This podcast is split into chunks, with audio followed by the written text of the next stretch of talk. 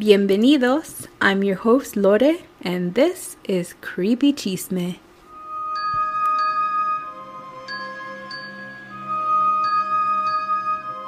Warning some stories and information on Creepy Chisme may be triggering and are not suitable for all, especially young children. Please listen with caution. Thank you.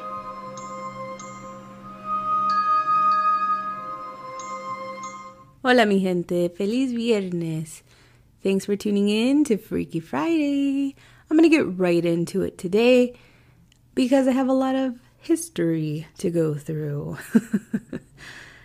Now, I always say this if you live in this area, then you probably heard. Sorry for those of you who don't live in this area, but most of my listeners, they are from this area, seeing as I've just begun my podcast. So I try to stick to stories that are from the area, things I can relate to, right? We love listening to things we can relate to. So you may know this place. Um, when I was a teenager, I think a few of my friends went to go see it. I was too chicken because I heard that if you go to this place, you can get in trouble and even get a ticket. And I had just started my career at the school, and I was just like, yeah, I'm not going to take that chance. So I stood back, but I remember them coming home completely shaken, and they never went back that I know of.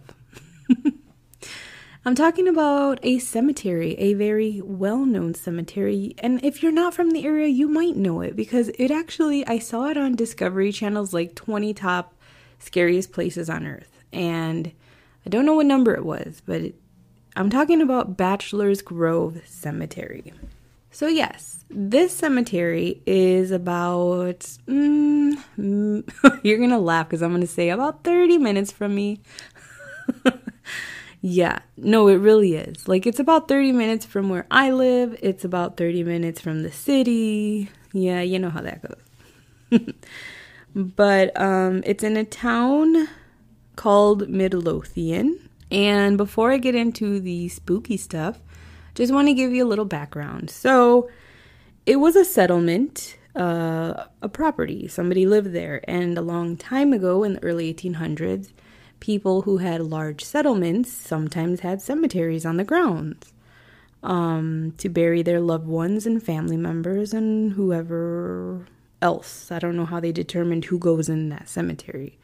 But anyway, so the settlement had a cemetery, and then this man by the name of Stephen Rexford, he came in 1833 and he purchased the settlement. Now, originally it had been called Everden Cemetery. The first recorded burial was in 1836. The cemetery is home to 82 lots and 200 graves, some of which were never sold or even used.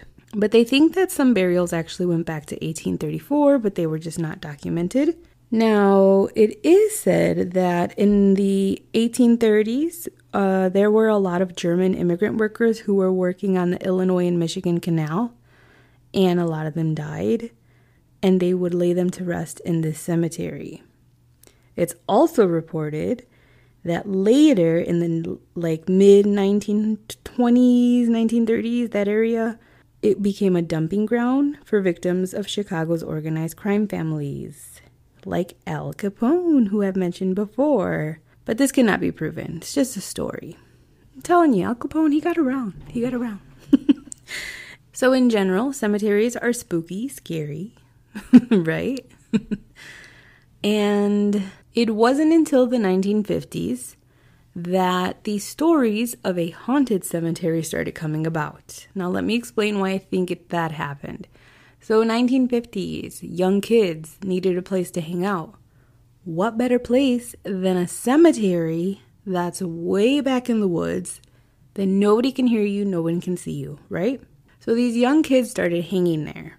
It's a yeah, it's it's difficult to find if you want to go here. You actually have to park in a parking lot for the Rubio Woods Nature Preserve. And then you can walk across and it's there that you'll find a small entrance it looks like it's closed, and then you take it, you have to walk like way back, way back into the woods, and then you have to find a way to get in because it is gated. Now, I'm sure you can easily find a way to get in. People sneak in all the time. Not me, though. I hope I don't get in trouble for telling you guys how to get in. But but yeah, so that's how you get in. So, back in the day, 1950s, right? Kids are going back there to party, they're drinking, having a good time, and they start telling stories. You know, one time I was at Bachelor's Grove and I saw this or I heard this, and then they tell someone else, and then that someone's like, Well, I want to go see, and then they tell someone it's just a cycle, you know? So that's where it started. Now, there are few, well, not few, there are a lot of stories that are in common that see the same things. Now, most of these stories I have heard. Some of these I've never heard before, and then some of these I've heard of people seeing this, but I didn't know what it was about, and I'll get into that in a second. So, the one I want to talk about first is called The Disappearing House. So, people that go to the cemetery have witnessed seeing a two story house. It has a porch. It's described as a vintage 1850s to 1890s Victorian style home. Some people see light shining through a window on the second floor. Um, some have said that they there's a swing hanging over the porch.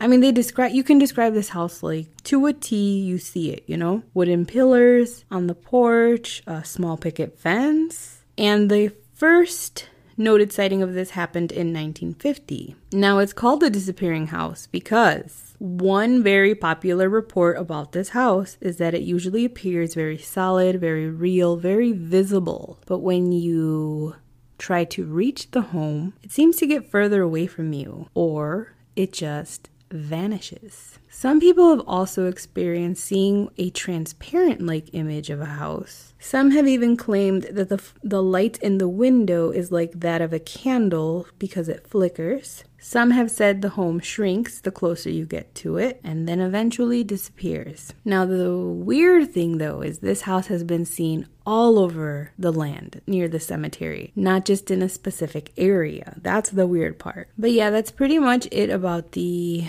vanishing house or the disappearing house. Many people have seen that. The next story is the blue lights or blue light. The first sighting took place in 1970 by Jack Hermansky of Illinois. So, what he saw was a blue light from within the cemetery that grew as large as a basketball. It blinked in 10 to 20 second intervals and rapidly changed positions. He had also reported the light on two different occasions. Sounds like aliens to me. But yes, so people have seen this light moving up and down along the Midlothian Turnpike, which is like a long road or street, and others have seen it just bobbing around the headstones. Some people have said that the light even pushed them to the ground, or just in general have touched them. Most people describe the light as a softball size or a pool ball or a small basketball. So legend has it that the light often appears on clear moonlit nights though it also has been reported to appear during daylight hours. That's creepy. the only commonality to the sightings, short of it being the color blue, is that it has an apparent intelligence to it. Besides people being chased, one indication of intelligence includes the light continuously fading from view when witnesses approach it, and a moment later, it'll reappear behind you. Creepy. Um, there's a story that I thought was kind of funny, but at approximately 2 a.m. during a late fall of 1963, five men were standing on the north end of the pond next to the now defunct car off when the light traveled over the water toward them, and out of fear, they all ran back to their car and were chased by it as they drove away and it actually chased them down the street that's near the cemetery. That's wild. so, yes, I've heard not just blue light, but I've heard people and they don't have this legend here, so I'm wondering if they were working on it or I don't know what. But a lot of people have said they see just strange lights in the forest because it is woods. Remember, it's a nature preserve around the area. A lot of people have said they see these rays of light shooting out of the trees. Now, when my friends went, they did see this and they said it's like a flashlight, kind of, but nobody's there. Someone also described it as headlights of a car and that was like their first instinct to think like oh my gosh a car is coming but it was coming from the forest where the lights were so strange lights Now, this one has been captured in photos, and I'll see if I can find some to post on my Instagram. Don't forget, you can search it at Creepy Chisme. Um, this legend is called the Madonna of Bachelor's Grove, and it dates back to 1982. Now, the first image of this was captured in 1979. It's uh, a monk like figure, so a silhouette, a white silhouette, white gown, standing near the cemetery fence. It looked as though it was wearing a hooded robe and holding a baby in its arms. Now, many people say they've seen a white lady here at the cemetery, but others call it the Madonna. Now, many people have seen either a white lady or the Madonna. The Madonna holds the baby. Sometimes she has it, sometimes she doesn't. She's mostly seen on nights when there is a full moon, and she is seen usually just wandering through the cemetery. So it's not known if the white lady and the Madonna with the baby are the same, but people assume that they are. So there's also the legend of the phantom dog. So the phantom dog can be traced as far back as the late 1980s. The first sighting is said to have occurred while two young young men were visiting the cemetery. As one of them were walking around inside, he witnessed strange flickering lights within the flowers. According to the witness, he couldn't find an explanation for the lights, and there were no objects in the area that could have caused a reflection of some sort. When he turned around, he witnessed the backside of a black dog, and it faded away into the darkness. The first written recorded sighting of this could be found in 1989. A lot of witnesses have stated seeing a very large black dog roaming the road to the cemetery. However, just like the house, when you try to approach the dog, it disappears, sometimes right before your eyes. Other people have reported being with a group of people or a friend and only one or a few of them can see the dog while the others cannot see anything. That's kind of weird. this phantom dog has been seen not only in the cemetery and around the cemetery, but even all the way at the beginning of the trail, walking along the main road. So, those are just a few of the legends of Bachelor's Grove. I highly recommend you look up the cemetery. There's many more legends, as well as many more people who recount their experiences, and that's what I like to look up. They even have YouTube videos of people who have gone to the cemetery, like during the day. The weird thing is, a lot of people experience some paranormal stuff, like when they go, their cameras die, cell phones die, batteries are drained, stuff like that. Cold spots, the feeling of someone standing behind you, the feeling of being touched, the feeling of feeling watched. Um, and the craziest one is people who do take video there. Sometimes their um, videos get messed up, and sometimes their audio gets messed up. Like they pick up things like they didn't hear it while they were there. That's creepy.